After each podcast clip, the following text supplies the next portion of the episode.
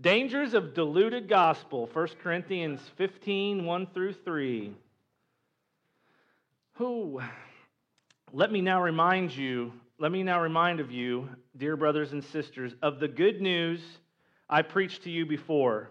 You welcomed it then, and you still stand firm in it. It is the good news that saves you if you continue to believe the message I told you, unless, of course, you believe something that was never true in the first place. I passed on to you what was most important and what had also been passed on to me. Christ died for our sins, just as the scripture said. Anybody believe the gospel this morning? Anybody believe God's word? Yeah. So what they're saying, what they're saying right there is he's saying that he passed on to you what was most important and he told you, as, as of course you believe something that was never true. Okay?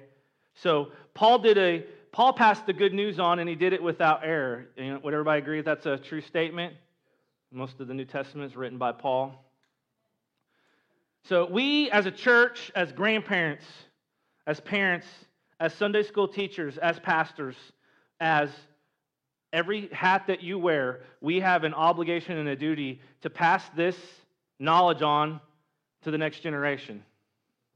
And we need to pass it on accurately without watering it down. What's that mean?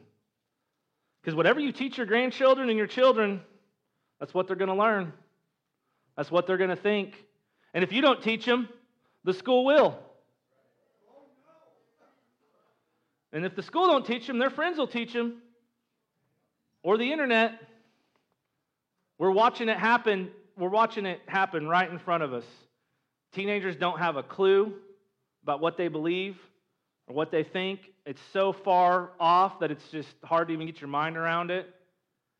And, you know, Lord had to check me. It's like, trying not to not letting my not letting my little one watch the TV. You can say I'm extreme, but I don't care because I'm gonna protect her mind. I'm gonna protect I'm gonna protect my children's mind. As much as it might put me in a spot to have to be more activated and more involved, that's okay. You know, she's still okay. Is it killing you, teenagers, that we don't watch TV at home? You good? Yeah. Life getting better?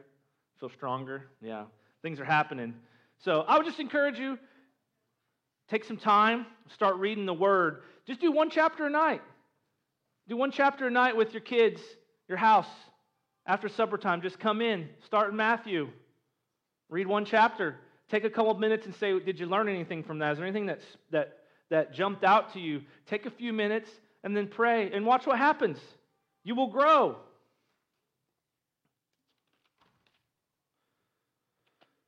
Second Timothy 3 16 through 17. All scripture is inspired by God and is useful to teach us what is true and to make us realize what is wrong in our lives. It corrects us when we are wrong and it teaches us to do what is right. Can I get an amen on that? I'm going to say it again. All scripture is inspired by God and is useful to teach us what is true and to make us realize what is wrong in our lives. It corrects us when we are wrong and teaches us to do what is right. God uses it to prepare and equip his people to do every good work. Matthew 5:18 tells us, "I tell you the truth, until heaven and earth disappear, not even the smallest detail of God's law will disappear until its purpose is achieved." You guys need to get your mind around that. Just let that soak in for a minute. The smallest detail of His Word will not disappear. So you can't take away from it, you can't add to it, you can't make it work for you. Well, you can, but you will not get the results that you are looking for. Again, we'll go. We'll just take a little time here. So we're talking about the school, and I'm going to get some more information for you guys. So right now, currently, um, Springfield, and I'm just educating you. I'm not telling you how to vote. I'm just telling you what's, I'm just giving you facts of where we're at. So Springfield has two school board openings coming up. There's four people running for it. when you can go online and you can find the information yourself on who's who. So when they asked the four of these potential school board members, they asked them different questions on different things. And it's pretty clear cut when you read what's what. Two of them answer with what I would say is biblical answers, the other two wouldn't even comment. So you need to pray about it. We need to get out and vote. Our voices need to be heard because the schools, the schools need they need godly, sound people with sound minds to be making decisions. See, because it all goes back to the home. Whatever, whatever the home, however healthy the home is, is how healthy the school is going to be. If the home's not healthy, the school's not going to be healthy. If the home's not healthy, church might not be healthy. It all comes back to that relationship with God in your home, and and that's a whole nother message. We won't get stuck there. John 10 35. And you know that the scriptures cannot be altered. So if those people who received God's message were called gods. So scripture cannot be said as when you when you break down the different translations, New Living Translation says that it cannot be altered. The NIV says it cannot be set aside. The CEB says it cannot be abolished.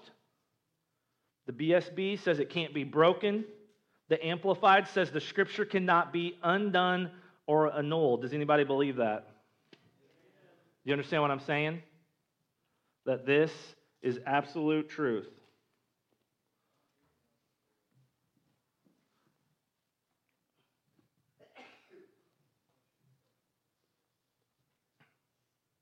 It is infallible. It's incapable of making mistakes or being wrong. Anybody heard that word before? Just, just start learning these words. Start, start, start equipping yourself. Give yourself more, more knowledge so that you can be effective when you have that encounter that we're praying for. When you have that divine appointment where God has brought somebody into your time and you get an opportunity to, uh, to share. Um, Randy and I, just a little shout out here. So, uh, she had a procedure on Thursday. We went to the hospital, and I was nervous. I wasn't really probably showing it, and and so they we go into the room where they make you change your gown and they get all your stuff and they're checking your vitals. So the smell nurse came in, and I don't know about you, but anybody even like being at the hospital? Something about the hospital just is very unpleasant. Just there's nothing about it that's nice except when you're leaving. I mean, because from the time you get there, they're going to register you, put a thing on your arm, take your money, and, and then they're going to come in and tell you all the possibilities of what could go bad. I mean, just, you know, not a fun place to be at.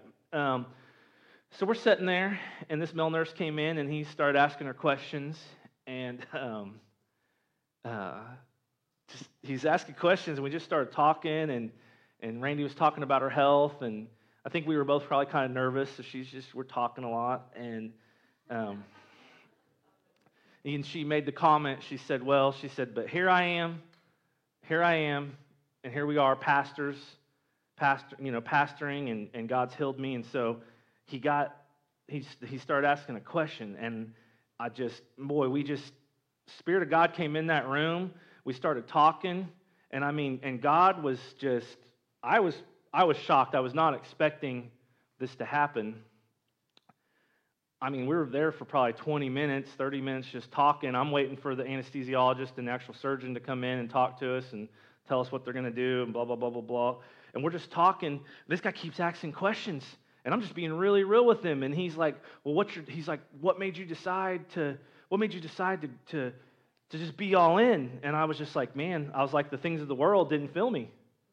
I'm like, they didn't fill me. And then when I got fully committed to Jesus and fully surrendered, I'm like, my life changed.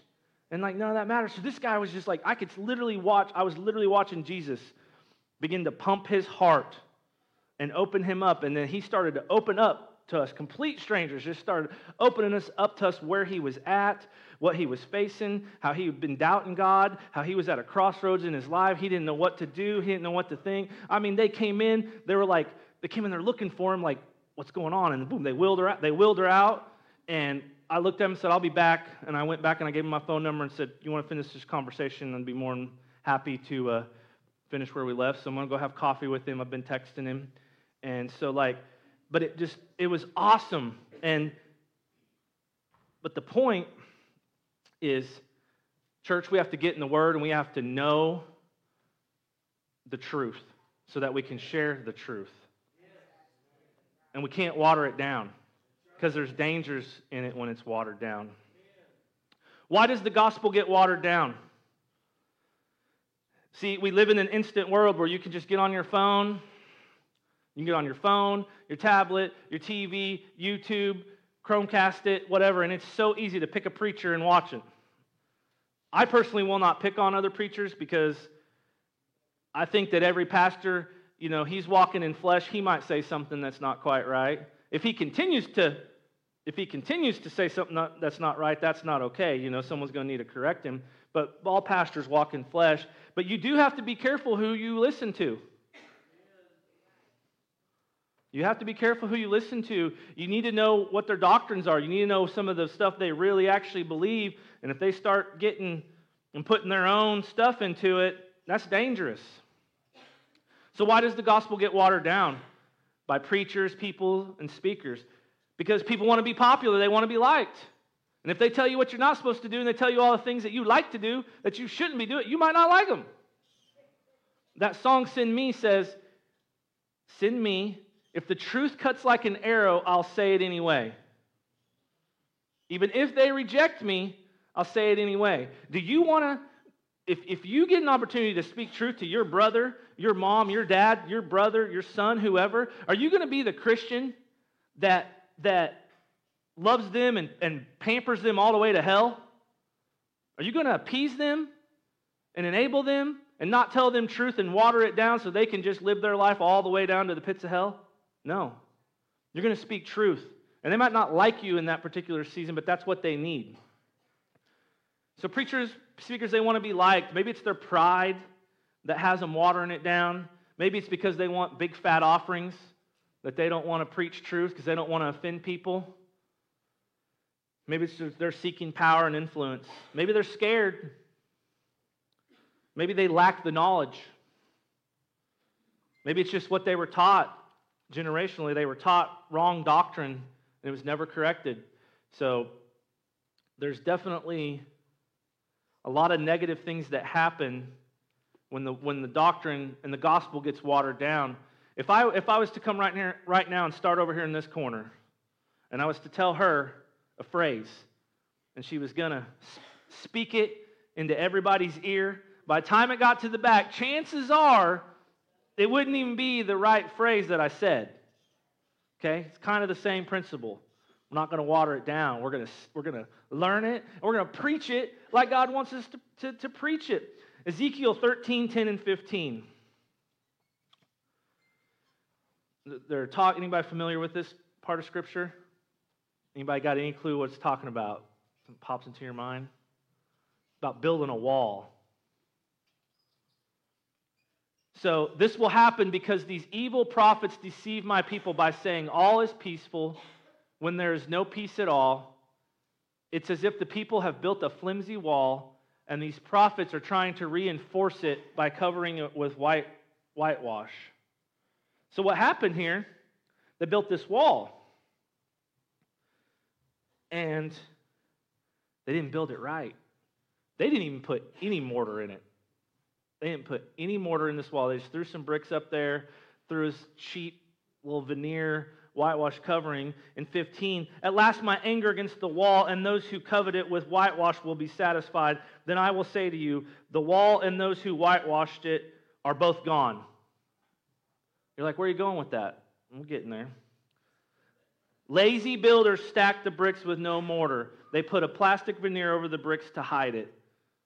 So it's, it's a concept called watered down. In the 2010 Haitian earthquake, more than 5,000 people were killed and injured.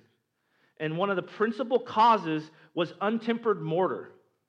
Greedy contractors skimped on the percentage of concrete they mixed, they watered it down. You tracking with me? They chose to add too much water to the concrete mix. And when the earthquake came, the structures did not withstand the shaking or the rattling of it, and people died. So, what are we going to do? That's right. We're going to not dilute it. And, and the gospel is simple. There's no reason to overcomplicate it. If you read something that doesn't quite make sense to you, pray on it. Go find somebody a little more mature than you. And guess what? If someone comes to you and you don't know, pray with them. And then you go find somebody and pray and do some research and say, What does this mean? And say, Lord, speak to me. I need to know what this means.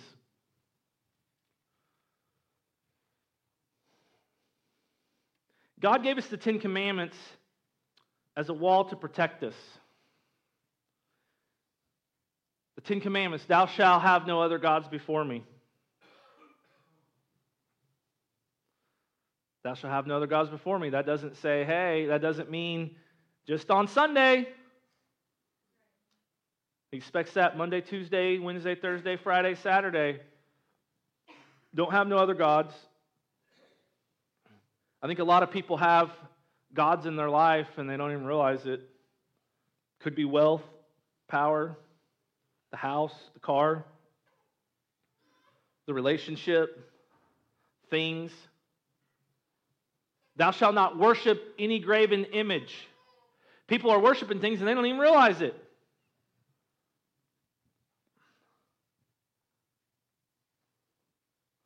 Thou shalt not worship any graven image.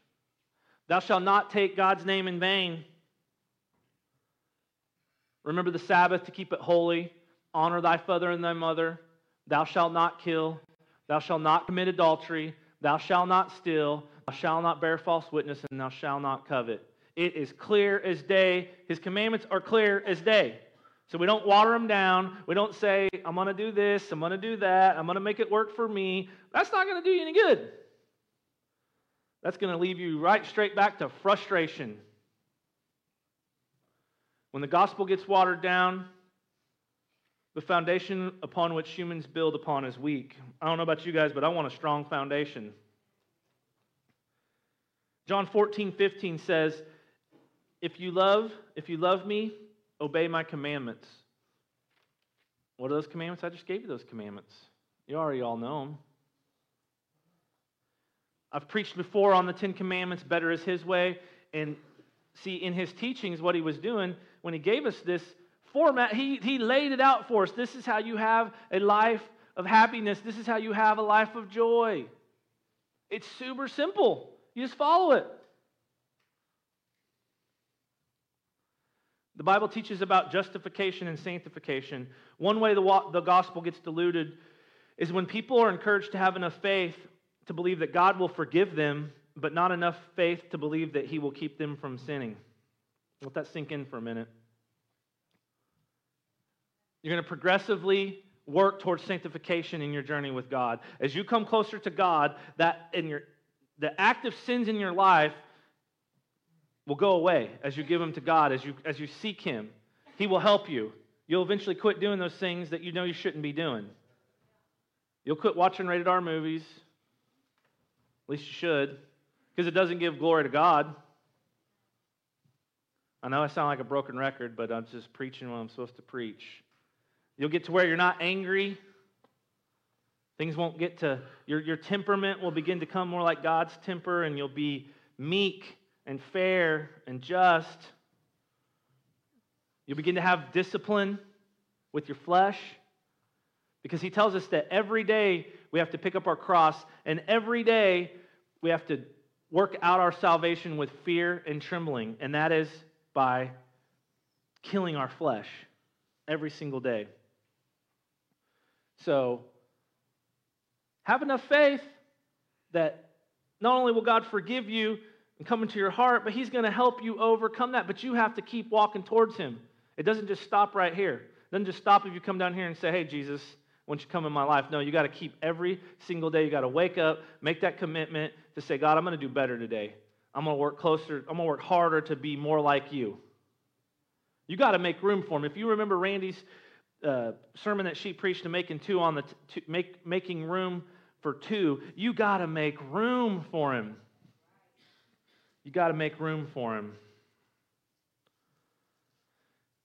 Daily, have an attitude to daily work on your process of sanctification with the word and with prayer. I would challenge you guys to every morning when you wake up, before you get your phones out, before you do anything, get up out of bed, find somewhere that's not too comfortable where you can't fall back asleep. But I would, I would just challenge you and encourage you get up before you even grab that phone. Don't even just turn the alarm off, leave it where it's at. Take 10 minutes. Take 10 minutes and start praying. Start having a real conversation with God before you do anything. I'm not going to go into all the details of that because I got a message coming up that's going to go deeper into that. But there's a lot going on. And I promise you, if you will take 10 minutes before you ever even look at who texted you, before you ever even read an email read the news, before you do any of that, before you even go, before you even go make the coffee, before you do any of that, take 10 minutes and pray. And see, see what happens. You have nothing to lose but everything to gain by doing that. That'll help you, that'll help you as you go into your studies that you'll get true revelation of what he's trying to say to you because i mean you can show up and you can show up and you can you can take what pastor says or what i say or what karen says at a bible study and what ed says in a class and you can you can ride that piggy tail but you need to get your own revelation and understanding of the word and once it comes alive to you then you'll start to have some amazing growth and things will change Undiluted gospel involves real repentance for sin, a sorrow for sin, and a turning away from it. Okay? Doesn't mean have guilt, but you got to be aware of it. And it's okay if you're trying, just, just keep on trying. Don't get stuck. Don't get stuck on it if something happens and you mess up. Just keep on getting up every morning praying and keep on moving forward, being an overcomer of all of that.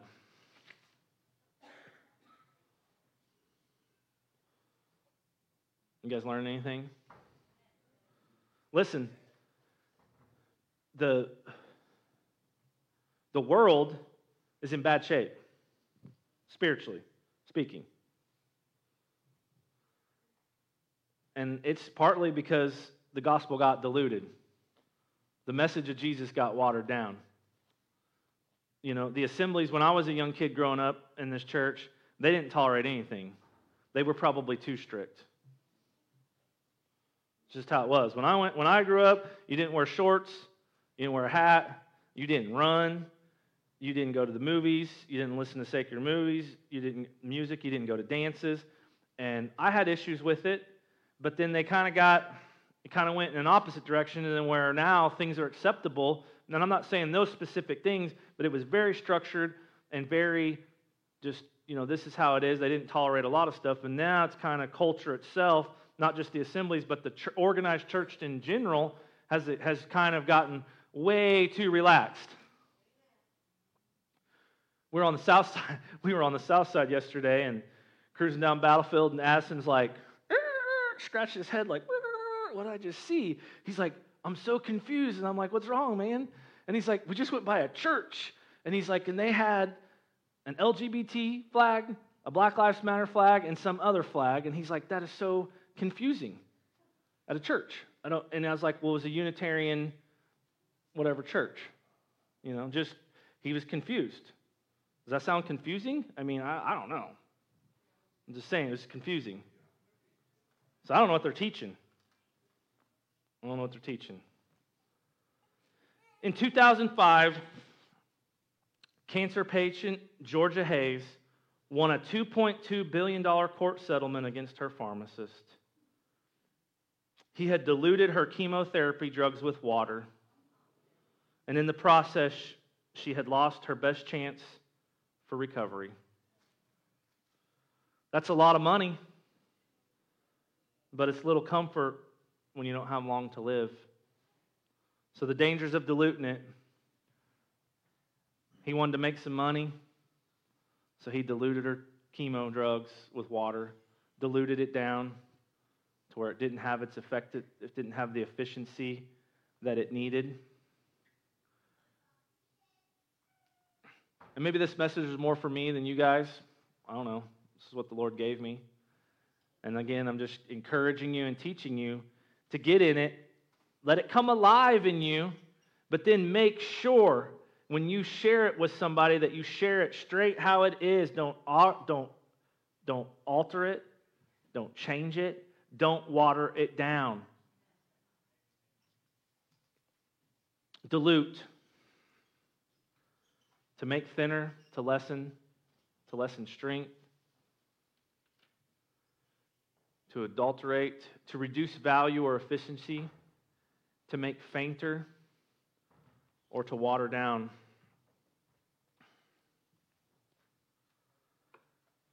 I do not ever want to be guilty of not preaching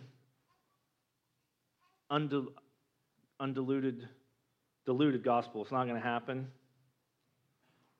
because everybody's soul is at stake.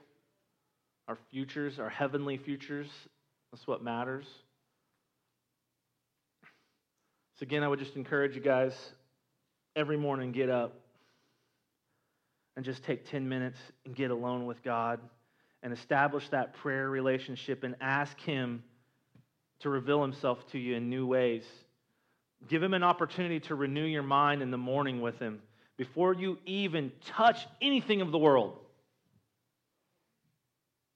We all have our routines.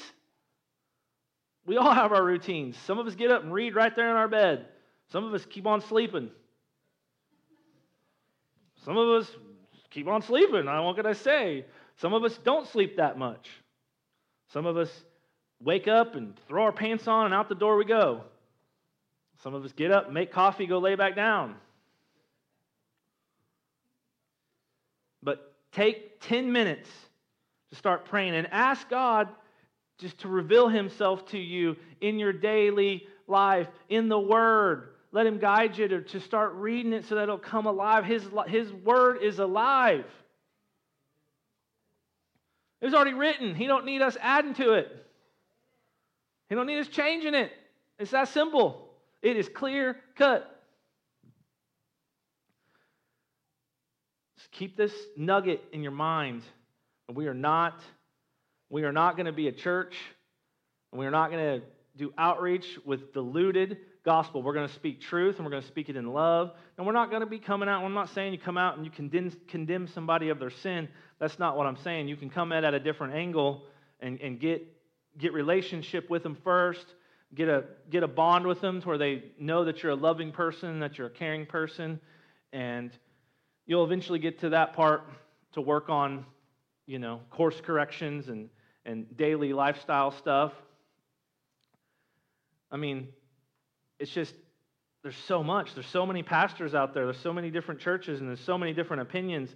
And it's gotten watered down, and we just can't have it. This is not okay. Go back to read 1 Corinthians again. Let me now remind you, dear brothers and sisters, of the good news I preached to you before you welcomed it then, and you still stand firm in it. It is the good news that saves you if you continue to believe the message I told you, unless, of course, you believe something that was never true in the first place. Someone sent me a text, emoji type thing. It had two superheroes. Captain America was on the top, and it said, Don't be that Christian. Don't be that Christian that pushes away people that pushes people away from Christ and the church. So don't be all judgy, don't be condemning, don't be all holier than thou, don't be, don't be that Christian, so where you push people away. And then it had Bruce Banner, who turns into the Hawk, if you, the Hulk, if you didn't know. And he said, but don't be that Christian that loves somebody and pampers them all the way to hell. So we got to find that right. We got to find that balance. If Randy will come up and prepare to play some worship. So if you need a when you're when you're thinking about this and you're and you're doing some studies, when you're studying your Bible this week, just keep keep that in mind about untempered mortar. Challenge you to go to Ezekiel 13, read that a little bit about that wall, but just use the blocks. Either use the foundation blocks as, a, as something to remind you, or think about diluted chemo drugs use something as a reference to think about if I get an opportunity to share the good news with somebody, am I going to hold back because I'm worried about them liking me?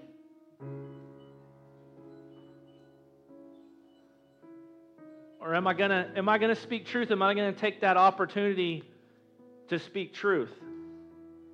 Going, going back to being in that hospital room with that guy, I'm telling you, I it's not that I doubted, I just wasn't expecting to have that kind of reaction. And I, I told Randy, I was like, I was like, man, I'm like, that happened just like these different pastors that I've been watching who have going deeper into evangelizing and are going deeper into like some like how to really reach somebody. And I'm like, that I was like, that was literally happening step by step. And it was because of boldness. And it was because I didn't hold back. I didn't care what the guy thought about me. I did not care what he thought about me one iota. I was going to represent God, and that wasn't even the plan. So, for the altar time, because we got time, I think we just, as a church, I think we just come down and spend a few minutes and we just pray for boldness.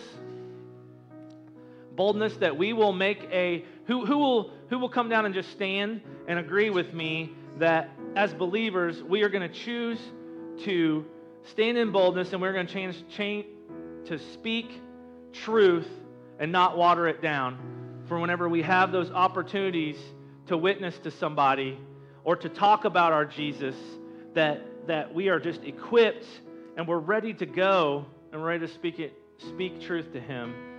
So as she sings that song, I would just encourage you to come down and make that commitment and just ask God for some boldness and ask him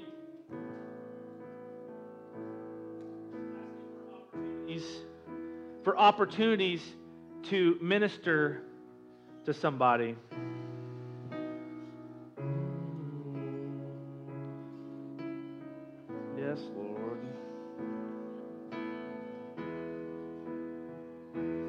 Bold, Lord. Give us boldness like we've never had. Lord, give us opportunity to minister. Give us opportunity to speak truth, Lord, to a dying world, Lord, to our coworkers to our friends, to our family, to our children, Lord God, Lord. Let your word come alive in our hearts and in our minds, Lord. In our hearts and in our minds, let your word come alive, Lord. In Jesus' name.